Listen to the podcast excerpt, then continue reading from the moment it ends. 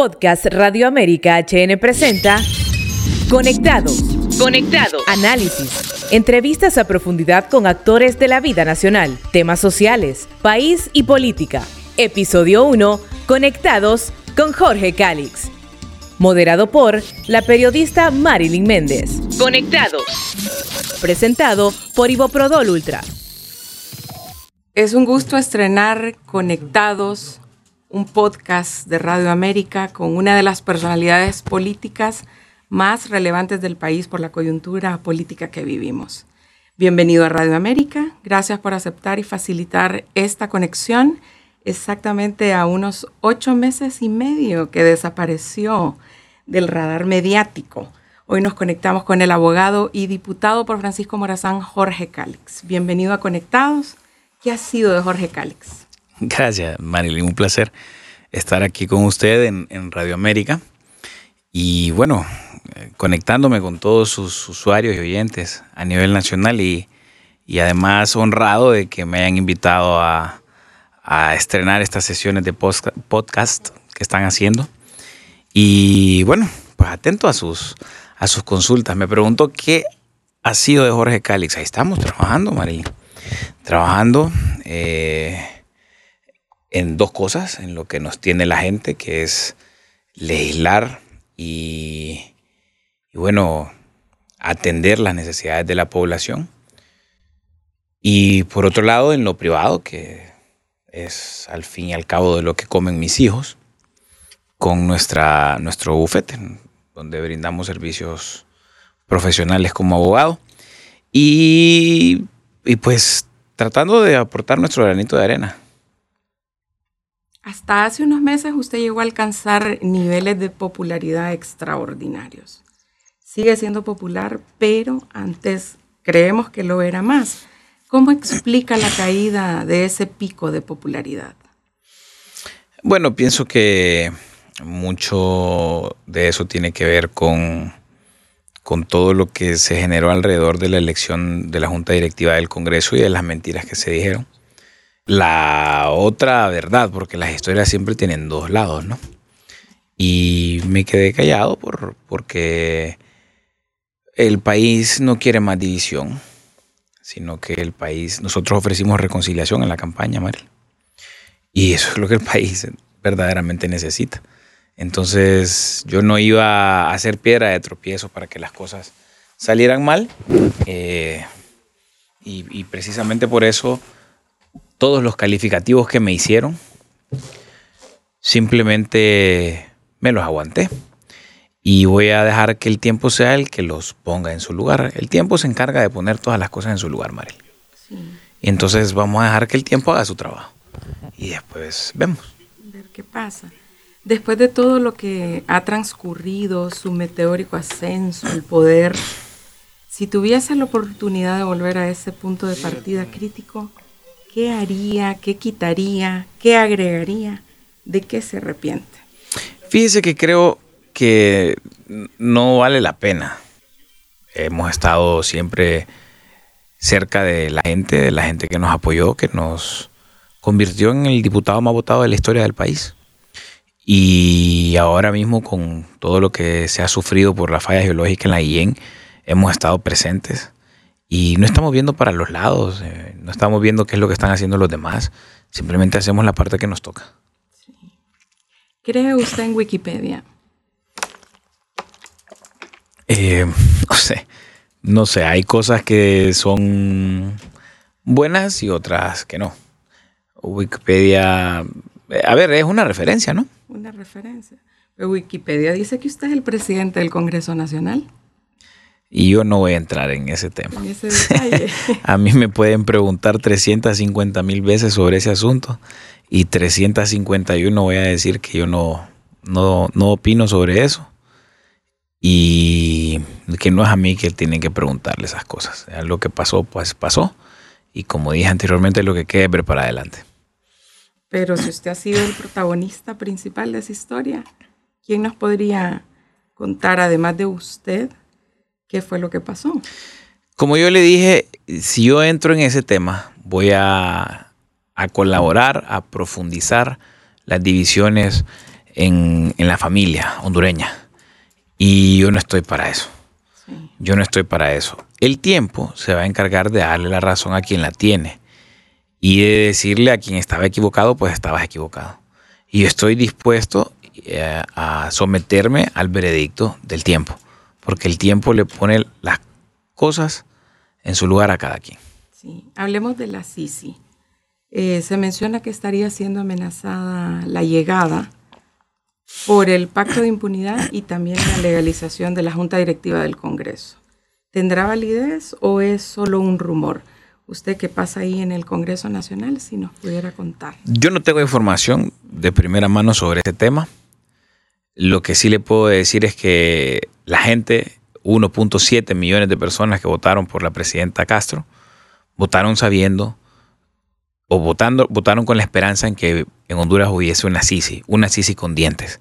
De manera que lo que tenemos que hacer es todo lo posible para que a Honduras venga una Sisi con dientes y que venga con cuchillo, hacha y machete para descuartizar corruptos. Eso es por lo que la gente votó. Eso fue lo que como partido ofrecimos. Y yo estoy comprometido con eso. Eh, Fuera de ahí, como le digo, los rumores, eh, pues, o las versiones oficiales, yo las desconozco ambas. Eh, rumores escucho lo que están en las redes y ya estuvo. Y las versiones oficiales no las tengo ni tengo acceso a ellas. Así que lo que me queda es como ciudadano pedir que se respete la voluntad de la gente que quiere una Sisi y que venga con dientes y que no intentemos de ninguna manera que no vayamos a cometer el error de jugarle la vuelta de quererle jugar la vuelta a la Sisi. La gente quiere Sisi con dientes, no quiere un parapeto que venga a, adornar las revistas de sociedad de los periódicos, no señor. La gente quiere Sisi con dientes y quiere que se le quite cualquier obstáculo que sea para poder arrimar a los corruptos a la cárcel. Sí.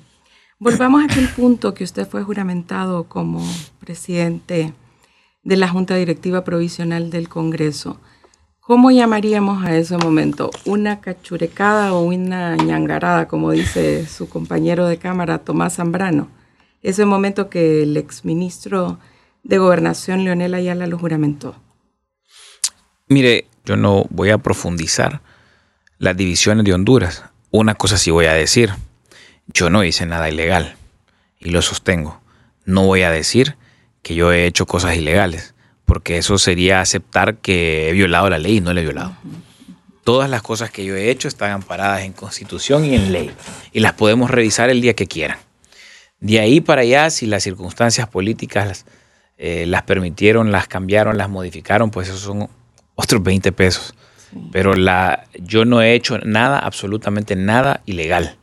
Y como le digo, eso sí estoy dispuesto a platicarlo cuando quieran, con quien quieran y a que lo revisemos aquí, allá, con la Sisi o con quien quieran. Yo no tengo problema en eso. Yo ilegalidades no he cometido. Y... Pero, pues, como le, he manifestado, yo no voy a entrar en el tema de, contar mi versión porque yo no voy a profundizar la división de la ¿Cree que va a haber algún momento que le va a tocar hablar de ese tema? Seguramente, pero como le dije anteriormente, eso es un un tema que el tiempo dirá cuándo hay que tratarlo. Porque hoy tampoco es que vamos a hacer como que no pasó, porque sí pasó, ¿no?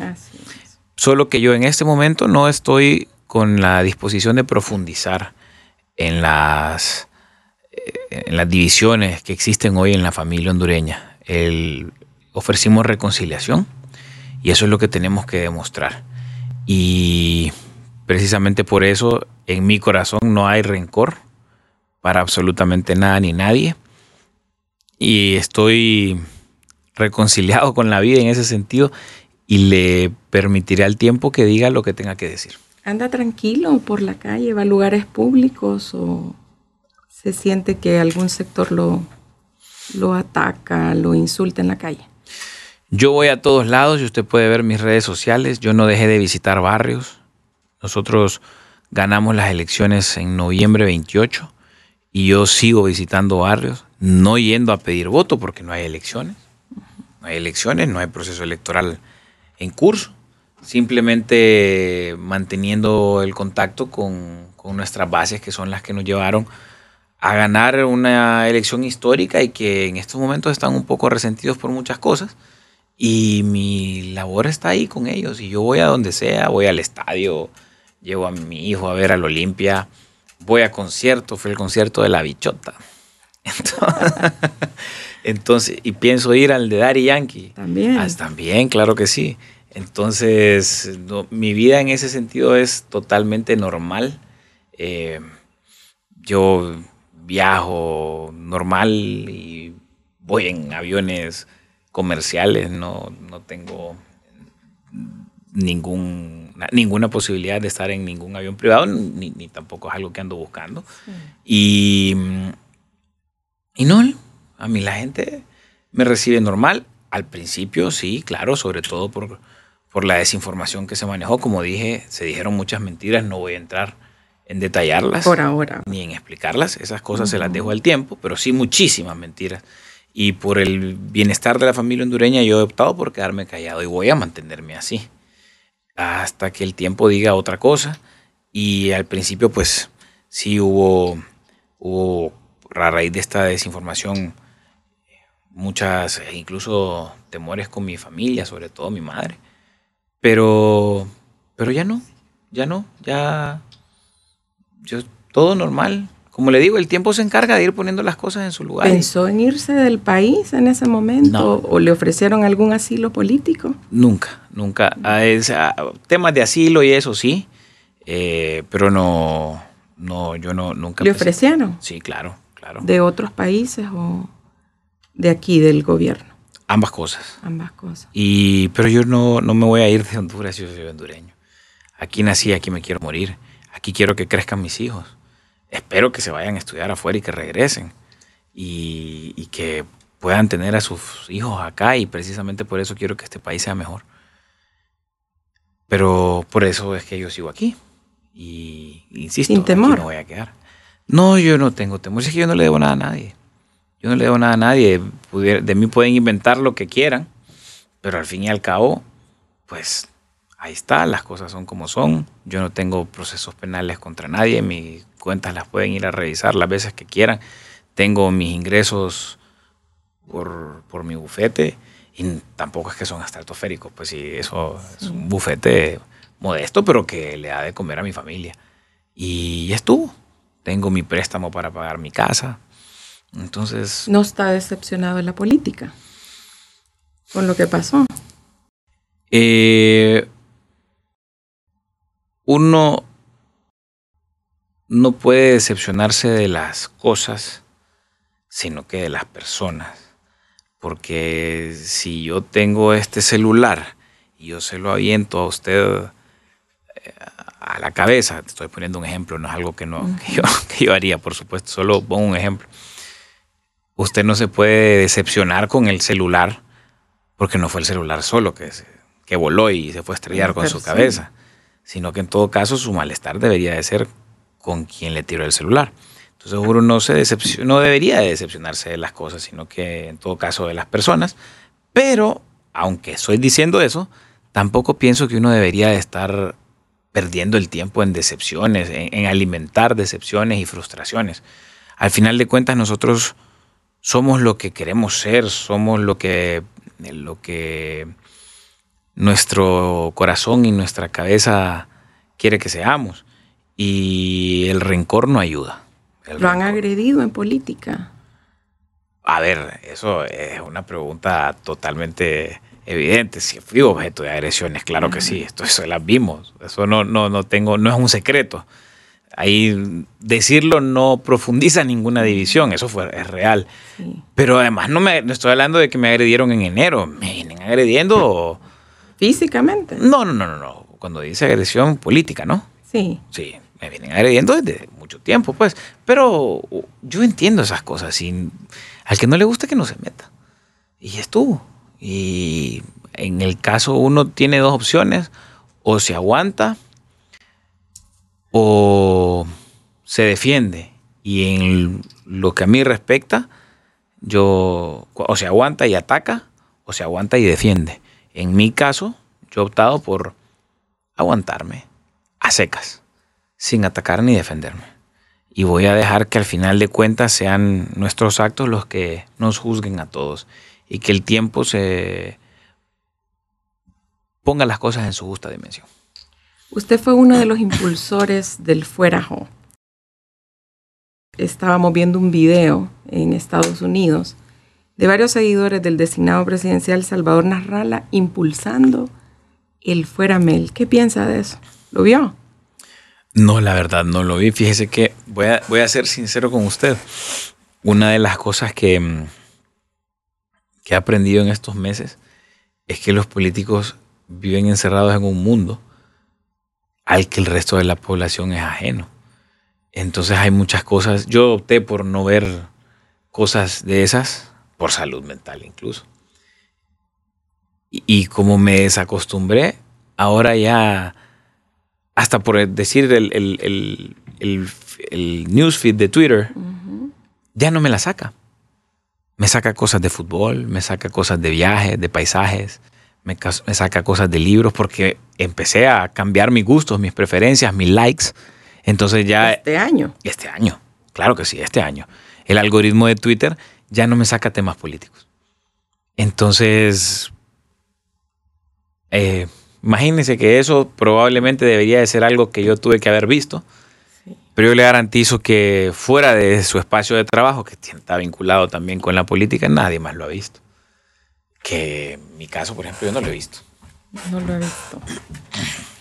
Se especula mucho del, del, grupo de 20 diputados que lo apoyaron a usted, que negocian plazas de trabajo para familiares. ¿Es cierto esto? ¿Que por eso han guardado silencio en el Congreso? ¿O es rumor? Como le dije, las pruebas uno tiene que, perdón, uno tiene que remitirse a las pruebas en todas las cuestiones. A mí que me digan dónde está trabajando mi esposa o mi madre o mis hijos y verán que no tengo absolutamente nada que ver en ese sentido. No tengo familiares trabajando en el gobierno. Eh, estoy en contra de eso. Y en contra del, nepotismo y, y, bueno, tengo que practicar con el ejemplo, ¿verdad? Pero ahí estoy hablando por mí yo no sé los demás.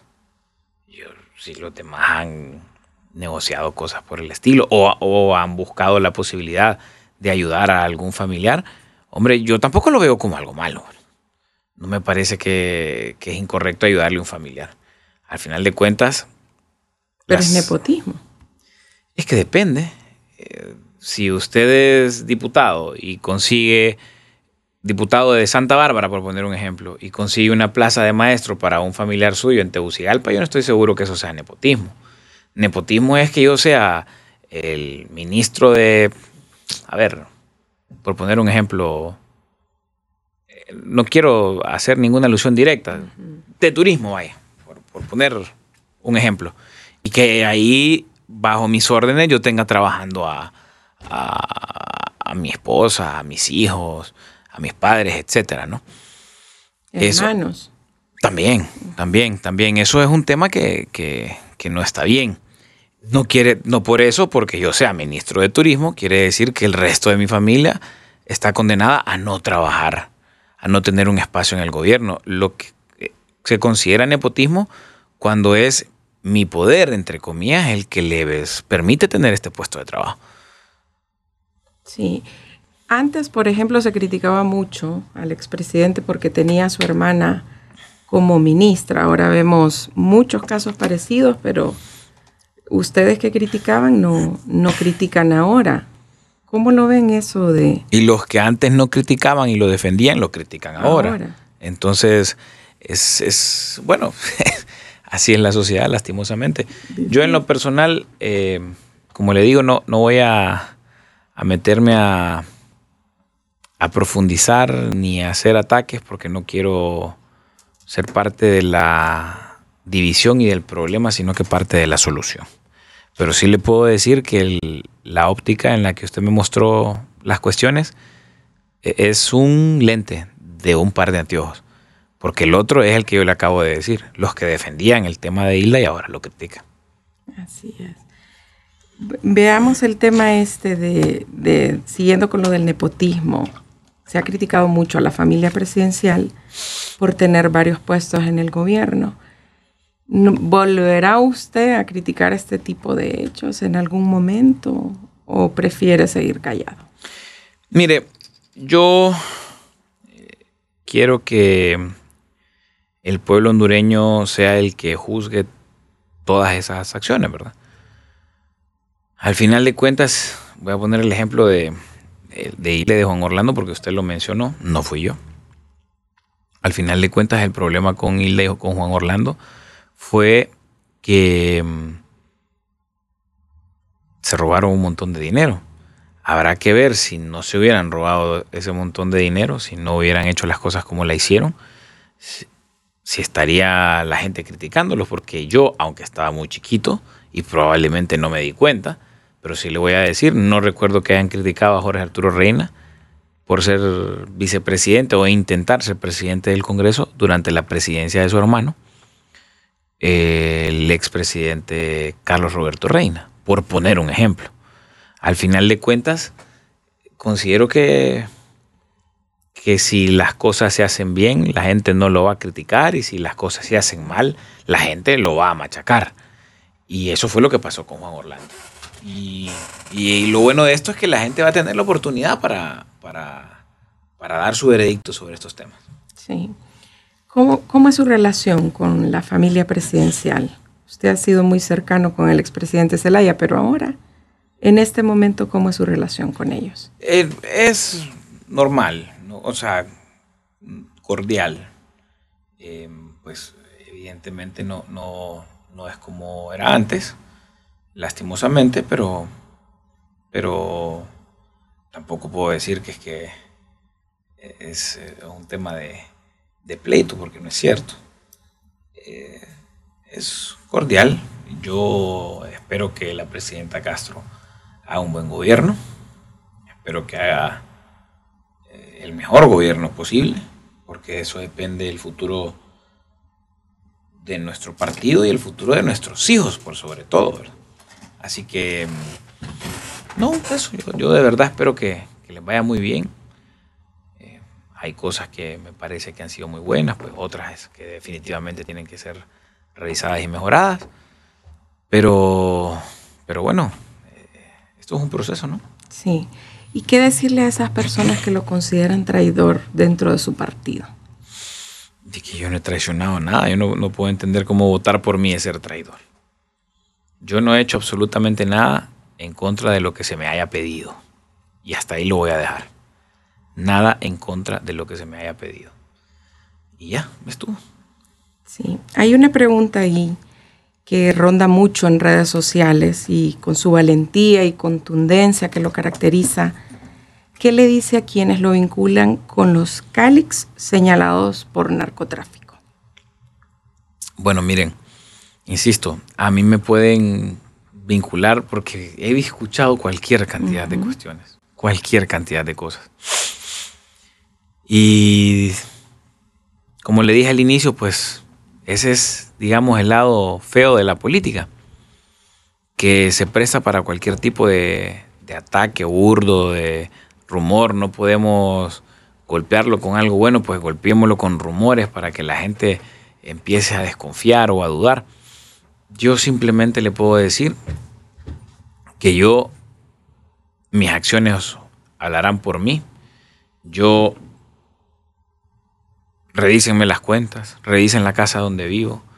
Yo ni siquiera vivo en Tegucigalpa, porque honestamente no me puedo comprar una casa en Tegucigalpa como yo quisiera, pues con un patio grande para que mis hijos corran, eh, tener un perro, tengo tres. Eh, no, no puedo. Me fui a vivir a Santa Lucía, en medio del bosque, eh, donde me siento cómodo, tranquilo, con la naturaleza, con mis hijos creciendo y corriendo y tengo préstamos, no tengo nada fuera de, lo normal. Yo tengo la posibilidad de entrar a cualquier país del mundo. A cualquiera. A cualquiera. A mí nadie me va a decir le vamos a quitar. Estados Unidos también. Claro que sí, claro que sí. Claro que sí. Este, solo este año he ido unas cuatro o cinco veces. Solo este año. y tengo creo que dos viajes más. Sin problema. Sin problema, sin problema. A donde quieran. ¿quién manda en el Poder Ejecutivo? La presidenta Castro es la presidenta de todos los hondureños. Yo entiendo su, pregunta por el tema de la especulación y de todas las cuestiones que se han, se han estado diciendo últimamente.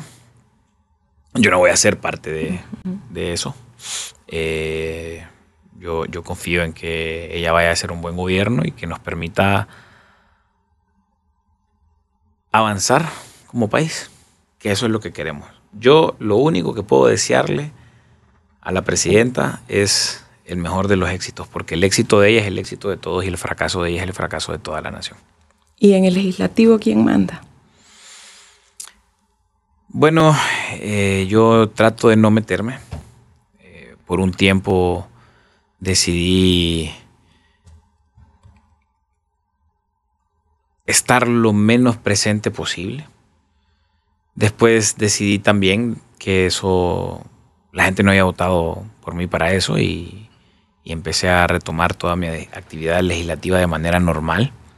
Debo de decir que mm, las cosas igual no avanzan, como no avanzaron durante ocho años que fui diputado mientras el Partido Nacional gobernaba los proyectos que yo presenté, lo mismo que los haya presentado en el 2014, en el 2018 o en el 2022. El de los dólares ahí sigue. Como por ejemplo el de los dólares. Eh, presenté un proyecto de ley. He presentado más según el CNA, soy el diputado que más producción legislativa tiene. Ah, no salió aplazado. El número uno según el CNA, no es algo que lo digo yo. ¿Y tiene credibilidad el CNA para usted? Eso no es un tema de tener credibilidad o no, porque no es un asunto de opinión, sino que es un asunto de decir, Jorge Cálix, ¿cuántos proyectos de ley presentó? Tantos. Ah, bueno, entonces tiene una posición. Ahí no estamos hablando de credibilidad, estamos hablando de cosas tangibles. Entonces, los que tienen cero, pues van a aparecer con cero. Y punto. Y en el caso mío no tengo cero. Tengo mucho más de 20 eh, proyectos de ley presentados. Mucho más de los cuales uno fue dictaminado y no fue incluido, dicho sea de paso, en el dictamen. Pero no digo nada porque no importa eso. Al final yo no presento, perdón, proyectos de ley para que digan que yo lo presenté o que esta ley es mía. Los presento porque creo que son correctos, porque creo que el país los necesita. Y si al final de cuentas lo mejor es que no los presente yo para que se aprueben, yo acepto, espero que me lo digan. y le dan la palabra, cuando va a sesión le dan la palabra. Ah, sí, a veces es normal, eh, eh, es, es, es, lo mismo que me la daban antes, me la dan ahora. Y como le digo, presento los proyectos de ley y de igual forma no se, no se dictaminan ni se aprueban como en el pasado. Ahora entonces iba a sesiones de manera regular. Sí, porque nos dice que se había retirado un tiempo. Había tratado, a ver, iba, lo que trataba era de no estar tan presente, tan, tan activo para no, no incomodar ni ser un problema. Es que yo no quiero ser un problema. Yo, yo, eh, hombre, yo lo que quiero es que el país avance, pues, y yo lo que quiero es que, que las cosas funcionen. Que Le hace falta estar en oposición porque antes eh, tenía mucha presencia en los medios, criticaba bastante al gobierno anterior. Sí, pero mire, el tema es, no, como le digo, no, esa pregunta de si me hace falta estar en oposición, no, no creo que sea correcta, porque si yo dijera me hace falta estar en oposición, es porque estaría diciendo que prefiero que esté el Partido Nacional y no es cierto, no lo prefiero. Eh, estoy contento con la idea de que hayan perdido y, con que con, además contento con todos los esfuerzos que hicimos para lograrlo.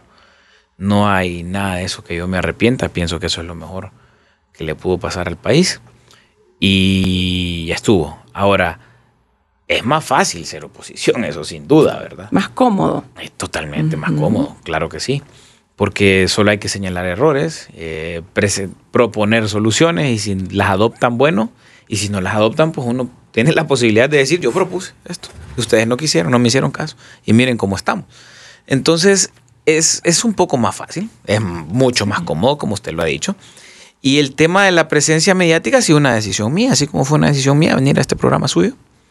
Fue, ha sido una decisión mía alejarme de los medios de comunicación para que lo que yo diga no sea sujeto de una malinterpretación y, y que comiencen eh, discusiones o, conflictos internos que no ayudan al, progreso. Y esa es, insisto, es una decisión mía, porque estoy convencido que si me acerco a, la barra del, Congreso, los colegas van a, a, querer escuchar lo que tengo que decir, pero no quiero decir algo que después pueda ser malinterpretado y que fomente la, división de la familia hondureña. Yo no estoy de acuerdo con eso. Yo, yo creo que ya estuvimos divididos mucho tiempo y pienso que es momento de reconciliarnos y como hermanos trabajar por el país. Sí. Y qué bueno que decidió venir aquí a Radio América con nosotros a ser el pionero en este podcast, ¿verdad? Conectados también preguntarle, ¿cree usted que el tiempo le está dando la razón o todavía hay que esperar un poco más? Creo que hay que esperar un poco más, pero eh, pues no, siento que las cosas hasta el momento eh, estén saliendo en contra de, de lo que nosotros propusimos en algún momento.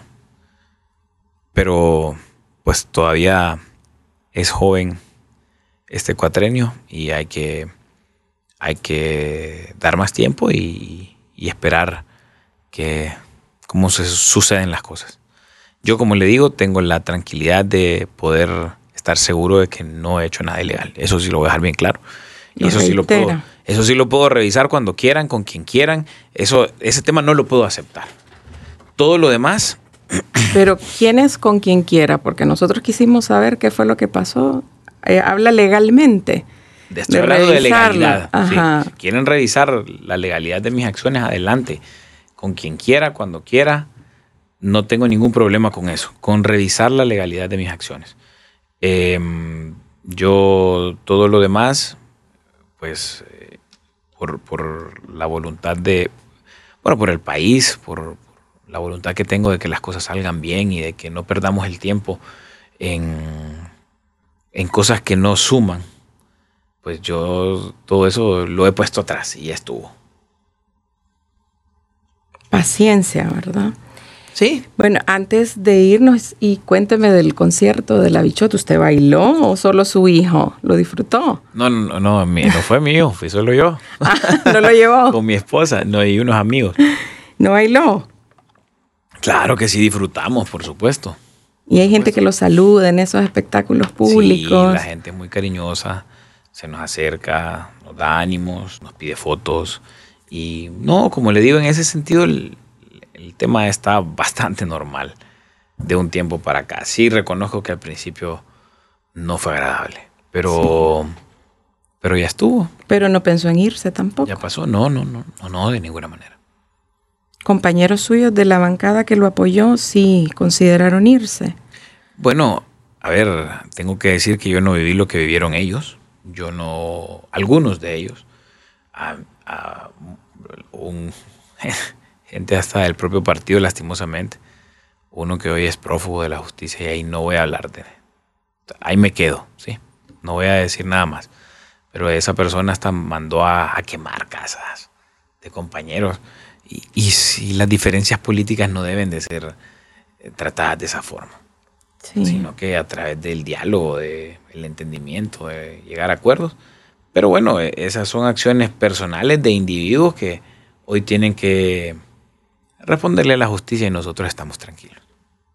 Continúa con su proyecto político de ser presidente de, de un poder del Estado, quizás para evitar continuismo.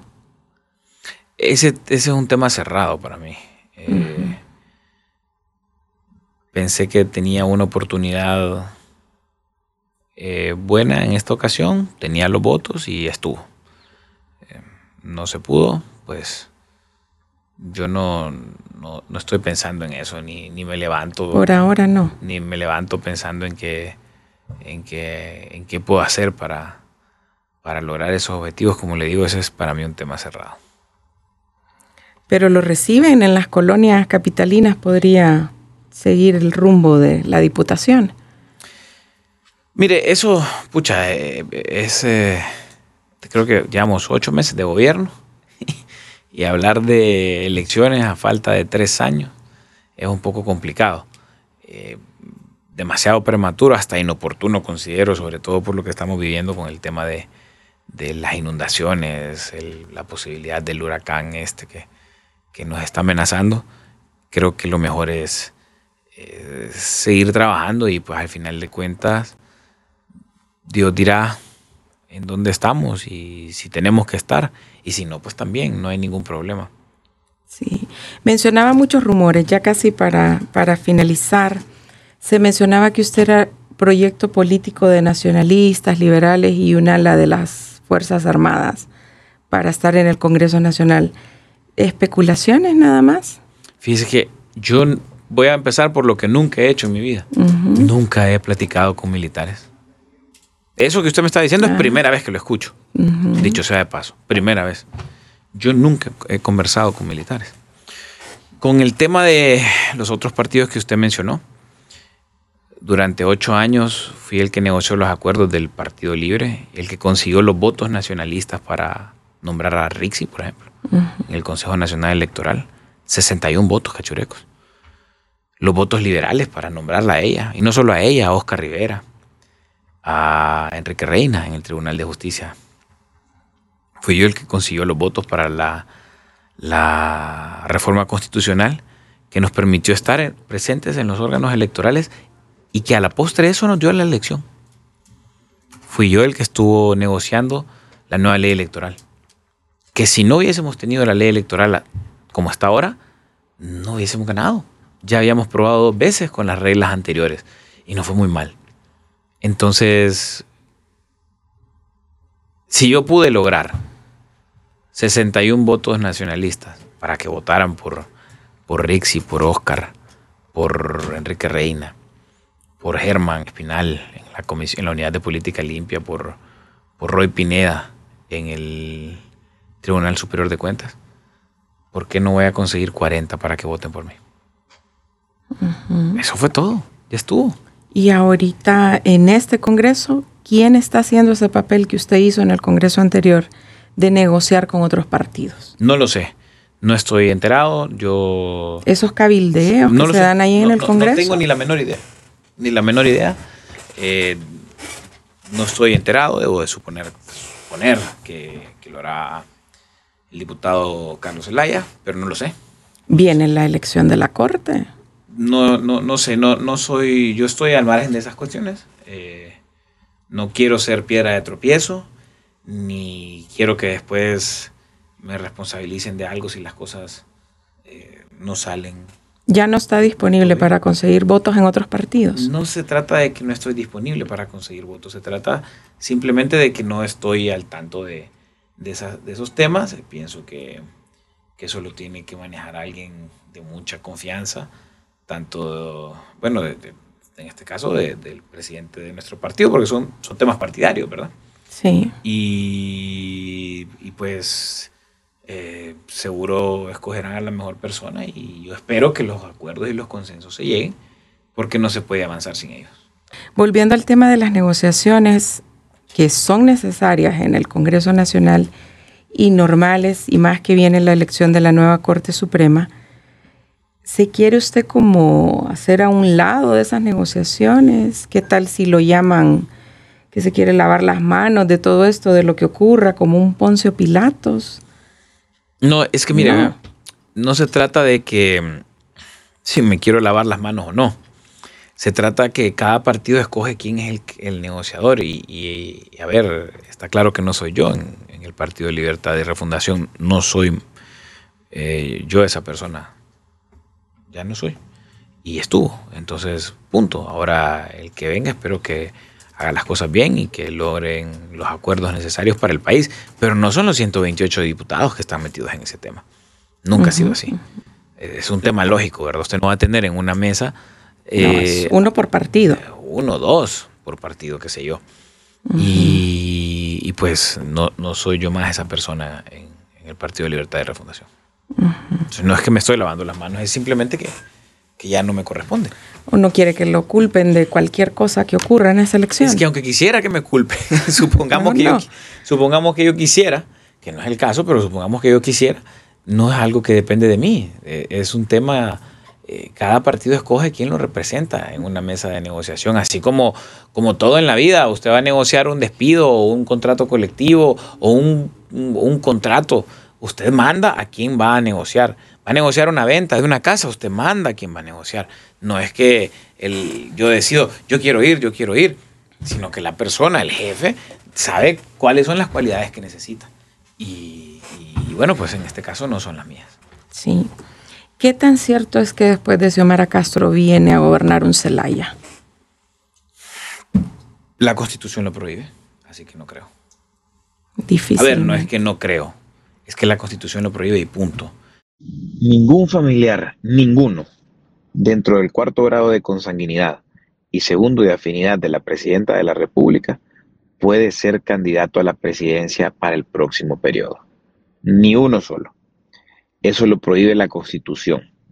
Y estoy seguro que ningún familiar de la presidenta dentro del cuarto grado de consanguinidad y segundo de afinidad van a aspirar porque sería hacer lo mismo que hizo Juan Orlando Hernández. Y nosotros fuimos muy viscerales y radicales con el tema de la violación a la Constitución por parte de Juan Orlando Hernández en el 2017. No creo que haya alguien en Libre que se atreva. Estoy seguro que no está pensando el presidente Zelaya en eso. Porque no creo que haya nadie en Libre que se atreva a, a trazar la ruta de esa agenda sabiendo cómo piensa la gente al respecto. Y hablando de Juan Orlando Hernández, ¿se imaginaba un final así? ¿O cree que todavía falta un poco contar de esa historia? No, a ver, primero estábamos convencidos todos, creo yo, de que se lo iban a llevar, que era un tema de tiempo. Lo que sí debo de decir, que a mí como a muchos sorprendió la rapidez pucha, el 14 de, febrero lo estaban pidiendo en extradición. Había dejado el poder 17, 18 días antes. Eso no me lo esperaba. Yo pensé que iba a ser un tema de un poco más de tiempo. Pero de ahí todo lo demás, así como lo que va a suceder, pues yo creo que ya todos nos lo esperábamos y no, no creo que la historia vaya a cambiar mucho. Más bien pienso que, que eso puede golpear al Partido Nacional y muy fuerte, porque posible salgan otros nombres, así como cuando el juicio de Tony, que de repente salía el, que estaba involucrado Pedro, María, Juan, etcétera, etcétera, etcétera. Y como los demás eh, juicios que hemos visto, en donde salen mencionadas otras personas y eso termina embarrando a más y más personas dentro del Partido Nacional. Así que creo que por ahí va la cosa. ¿Celebró o no? Pues yo ese día estaba celebrando el amor amor con mi esposa. Y todo lo demás ya no es tema mío. ¿Dónde vio la toma de posesión de la presidenta Castro? En mi casa. En mi casa ¿Se hizo reunión o...? Eh, sí, estábamos con, otros compañeros y, ahí estuvimos, ahí vimos la, la, toma de posesión de la presidenta. La juramentación de ella. Sí. Ya en redes le estaban diciendo casi para acá, ¿verdad? Pero bueno, bueno, pero ahí está, soy el que más proyectos ha presentado. Sí. Sí, claro. ¿Cuál fue el proyecto que, no le no, lo mandaron a dictamen? lo mandaron a dictamen, pero lo presentaron tres compañeros. Yo fui el primero. Luego lo presentó Harry Dixon y también lo presentó eh, Kritza Pérez. Y a la hora de dictaminar, solo presentaron que el proyecto fue presentado nada más por Kritza y por Harry. ¿Cuál es ese proyecto? La derogación de la ley de secretos. O sea que no le dieron crédito. Correcto. Pero como le digo, no me interesa. No, no me interesa. Si, si a mí me dijera, mira, mejor no presentes cosas porque si las presentas no te vamos a aprobar nada, entonces yo se las doy a alguien más. Porque lo importante es que se apruebe. Pero no le han dicho eso. No, ni, me, ni creo que nadie me lo vaya a decir. Pues igual con el Partido Nacional estuve ocho años presentando iniciativas, presentando iniciativas, presentando iniciativas. Y se aprobaron tal vez dos o tres. ¿Está en comisiones? Sí, ¿En cuáles? En la de asuntos constitucionales y en la Comisión de mm, Promoción de Inversiones. ¿Y el, el, proyecto de los dólares al final usted lo presentó primero? ¿Está en dictamen? ¿Se engavetó? ¿En qué quedó? Está engavetado desde el 2014. Tres congresos han engavetado ese proyecto de ley. Dos del Partido Nacional y este. Sí.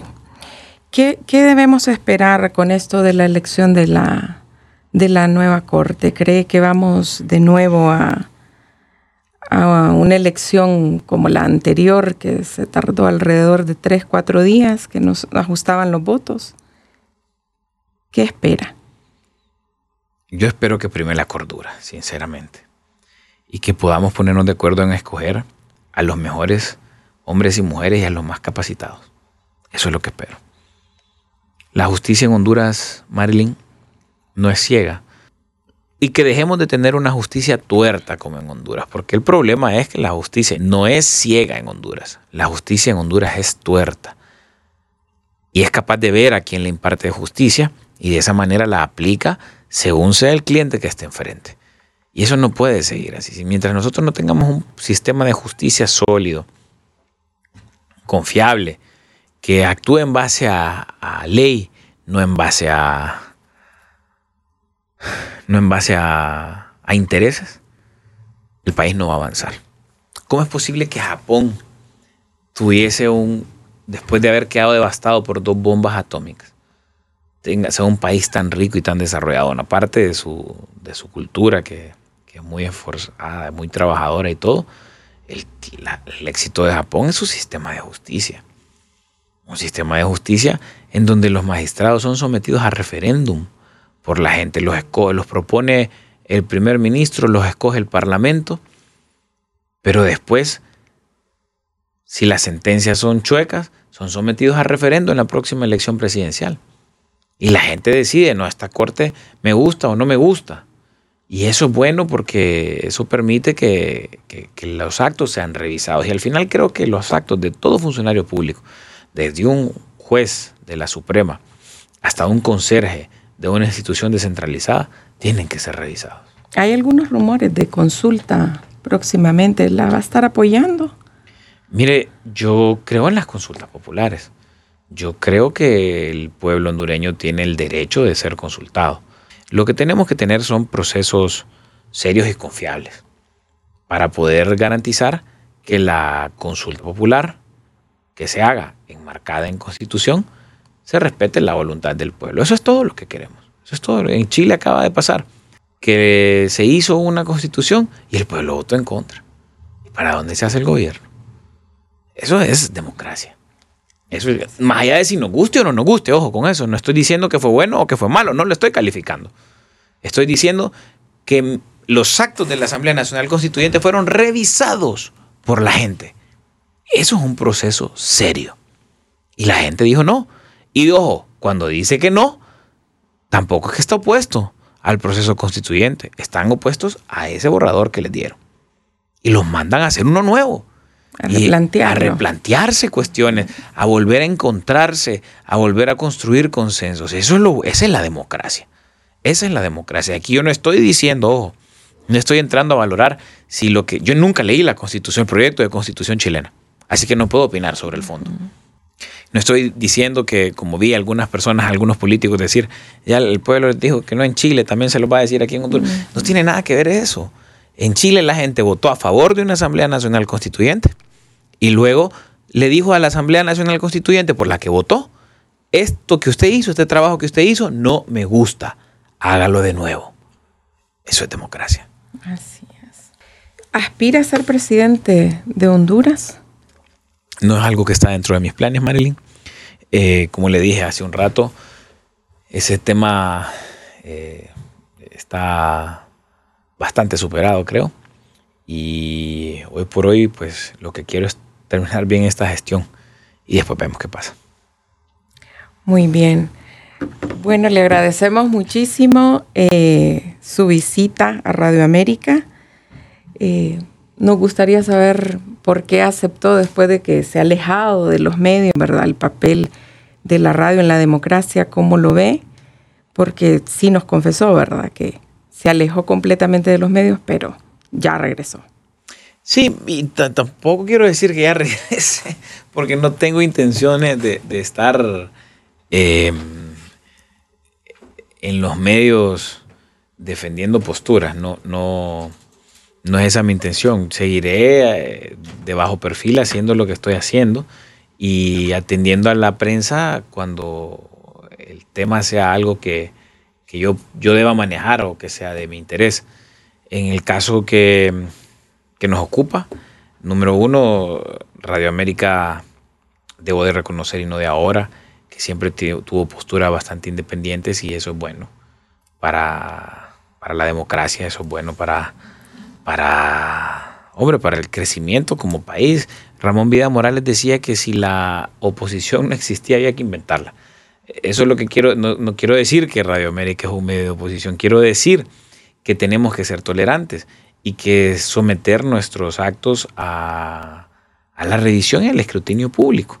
Y a mí me ha gustado mucho la postura independiente desde el gobierno pasado de, de Radio América. Aquí yo escuché periodistas que yo, hablando sobre el gobierno pasado, que a mí me asustó la forma en que lo hicieron. Esa es la verdad. Entonces, eso por un lado. Tenemos muy buenos amigos aquí en esta casa de radio. Segundo. Y tercero, me llama mucho la atención el formato del que se pretende hacer de este programa Conectados. Y, y pues me gustó el, el tema de la innovación, así que por eso estamos acá. Y le gusta la tecnología también, ¿verdad? Bueno, es que, aunque no me guste, pues, el mundo se mueve para allá. Ahora desde este aparato podemos cotizar en bolsa, comprar teléfonos celulares, eh, perdón, pasajes, eh, reservar hoteles y hacer tantas cosas, ¿no? Todo. Y por ahora menos Twitter, ¿verdad? Quizás más adelante lo tenemos con actividad. Yo veo mi Twitter todos los días, pero yo le puedo demostrar a usted lo que aparece en mi Twitter y aparecen cosas de fútbol, del Olimpia, del Barcelona, de paisajes. Lo vi en una, con una fotografía con botas de hule, con ropa de trabajo. Mira, mira lo primero que me salió. Ah, sí. Me sale una, una nota de Mundo Deportivo de Luis Enrique porque hoy España clasificó al Final Four. Y si le sigue dando, va a ver usted que lo que le van a salir dos fútbol, fútbol y paisajes. Fútbol, paisajes y, citas de libros. De los libros Cero que política. No es cero política, porque por ejemplo, mira, y hay algo de CESPAT que dice eh, Realidad Nacional. del, tema de la elección de la Corte, pero ya no es lo primero para mí y, honestamente me siento muy bien con eso. ¿eh? Usted usa sus redes. Usted la maneja. Claro que sí, yo la manejo. En política también, en la campaña, ¿usted las manejaba? Eh, no quiero decirle que un 100% porque no, no, no podía. Usaba vasto. Pero, pero sí, no sé, 90, 95. Nos gustaría muchísimo que nos cuente qué le parece esta iniciativa de Radio América conectados con los podcasts, incursionando en este streaming. Bueno, me encanta que, estén innovando. Yo, le comentaba antes de que comenzáramos esta grabación que no había visto en Honduras eso, que yo escuchaba podcast de, de, ¿Otros, países? de otros países, donde me informaba de otras cosas y de, perdón, de cosas que pasan en otras latitudes y que aquí no había visto que nadie lo hiciera. Y usted me lo confirmó.